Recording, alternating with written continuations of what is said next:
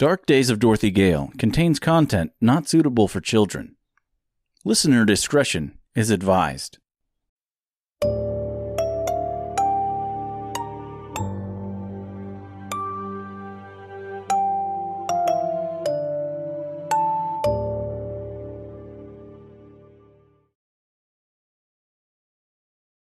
Darker Days of Dorothy Gale. Chapter 33 Simon Magus. Year 206. A.T.W. After the Wizard. The crowd of fearful onlookers gasped and stepped aside as the lion dragged Simon Magus from his tent and through the encampment. Battered and bruised, he was dropped at the feet of the stranger. He knelt beside Simon and looked him in the eyes with complete, unfettered anger and hatred. Simony, said the stranger through tightly gritted teeth. I will not tolerate simony. He reached into his coat pocket and pulled out a small silver necklace, threaded through a fine silver ring. Do you know what this is? continued the stranger as he pressed the necklace to Simon's forehead. Simon said nothing in response. Your silence is my answer, said the stranger as he slowly stood up and looked out upon the crowd. Simon Magus was a man of faith, a devout follower of the stranger since the day they first met. Friends, family, children, followers, the stranger said calmly, as a crowd gathered around him in the center of a small village. I bring you news of a great tragedy. The Wizard of Oz is dead. I have seen the emaciated and pitiful remains of him myself. The crowd gasped in unison. Lies! screamed Simon. This man is telling us lies. Everyone turned their focus from the stranger to the skeptic in the crowd. What makes you so sure he's lying? asked one person. Yeah. How do you know he's lying? asked another. What makes you so sure he's not? Replied Simon snidely. It's hard to believe, brother, interrupted the stranger. I did not want to believe it myself. But it is the unfortunate truth. He pulled a white cloth, spattered with red, from the breast pocket of his jacket and turned it to the crowd. I pulled this cloth from his body myself. I was there no more than three days ago. The crowd let out another collective gasp as they turned to each other and murmured among themselves. Do not listen to this man, Simon cried out once again. Anyone who has ever been to the city of Emerald or even heard the stories of the city for that matter. Know that the wizard would not be wearing white. He would be wearing green. The stranger was becoming frustrated, but he knew if he was to amass any followers, he would need to persist in the face of adversity. To keep his composure. The stories you have all heard, continued the stranger, are lies. The crowd gasped once more as they turned to Simon for his inevitable rebuttal. This time Simon said nothing. Those fortunate enough, continued the stranger, to witness the grandeur of the city of Emerald, know that the city is indeed protected by the green wall. You know, upon entry, you must don the spectacles. The stranger pulled a pair of goggles from another pocket and held them up. I have been there. I have seen the city. And I know the truth. The truth is never easy to confront. But it is undeniable. Emerald in its green splendor, was nothing but a trick. The wall cast a green tint on everything, and the spectacles did the rest. He threw the goggles into the crowd, and the villagers took turns looking through them as they passed them around. It's true, said one of the villagers as she looked through them. Everything is green through them. A child began to cry in the crowd as his weeping mother fell to her knees and held him close. Simon Magus took the goggles and placed them to his own eyes. The world turned green. His heart filled with regret his ego bruised. His head filled with doubt, and anger overtook him. Everything he believed was a lie. Not only that, but there was now a man standing in front of him. A man he could see and hear for himself speaking an unmatched truth. From that moment forward, he followed the stranger.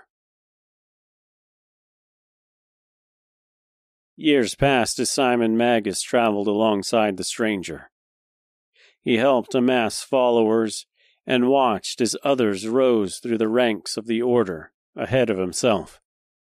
He listened to the sermons, the prophecies, and the stories he saw the miracles of the stranger as he placed his hands to the heads of those in need, filling them with love and hope in the direst of times. He watched the baptisms in the rivers and lakes. He wept alongside the travelers when their loved ones fell ill or passed away on their journey. He preached and relate the stories himself, yet he remained nothing more than a mere vessel for the spoken word. Simon Magus wanted more from his faith. He wanted more for his dedication. He wanted more for his years of atonement, for his initial skepticism and doubt but he was never granted the gift he so greatly desired. It was at this point in his life that he devised his plan. It was clear now. The only way to rise, to gain anything in this religion, was to buy it. Every high priest, every bishop, every cardinal was born of wealth it was also becoming clear that the so called miracles were nothing more than parlor tricks. People were not really feeling better by his touch. They were simply being tricked into thinking they were feeling better. The stranger was no messenger of a higher power. He was nothing more than a fraud. Granted, He was an exceptionally talented and confident fraud. But a fraud no less. Simon Magus lost his faith in his final living weeks. He did not, however, lose his desire to be a person of importance in the hierarchy of the stranger's divine order. If he could not rise in the ranks, he would stop at nothing to prove the stranger's deceit. Three weeks before his death, Simon crept into the stranger's tent and stole from it a small silver necklace that ran through a small silver ring. His heart raced non-stop from the time he pocketed the necklace to the time he was executed. His nerves shot. He spent the following weeks trying to pawn the sacrament off and into the hands of every priest in the order. Six refused to accept it or grant him favor. It was only when he approached the seventh and final priest, Boniface, that he was relieved of his burden. Boniface accepted the charm with a sly grin and the promise of a good word given to the stranger. It was only at this moment that Simon Magus felt any kind of relief. And even then, it was short lived, as the next day would be his last. This man is guilty of simony. The stranger screamed as he looked out and over the crowd. He attempted to use this relic, which he stole from my own altar. Attempted to buy his way into priesthood. I will not tolerate the cheapening, the lessening, the defamation of my, of our faith. The crowd cheered as the stranger lifted Simon from the ground and turned him to face them. A look of shame and guilt adorned his face, but it was also a look of resolve. What do you have to say for yourself? asked the stranger, quietly, as he leaned in behind Simon, speaking directly into his ear. Simon took a deep breath as he looked into the crowd. He turned his head to look at the stranger, and the stranger quickly turned him back to face his peers. You answer to them, he said forcefully, to more cheering and applause. Simon took another deep breath as his plan began to fall into place. I'm sorry, he said solemnly. I am sorry for my sins. I am not sorry for my wants and desires to be a great leader, to be an adviser in this establishment. It is true. I tried to buy power where power should be earned and for that I am truly sorry. But when there is no other way, no other way to rise, when your leader is nothing but a greedy heretic what is a person to do? Tell me, what was I to do? Repent, said the stranger calmly as he grabbed Simon tightly by the shoulders. The crowd cheered as he dragged him to a large well near the fire. Repent, my child, as you suffer the consequences. And with that, the stranger threw Simon Magus head first into the well. The crowd roared as the stranger continued to pour some sort of oil into the well. Simon's voice echoed from its depths, but his words were incoherent. The stranger walked over to the fire and pulled a large burning log from it.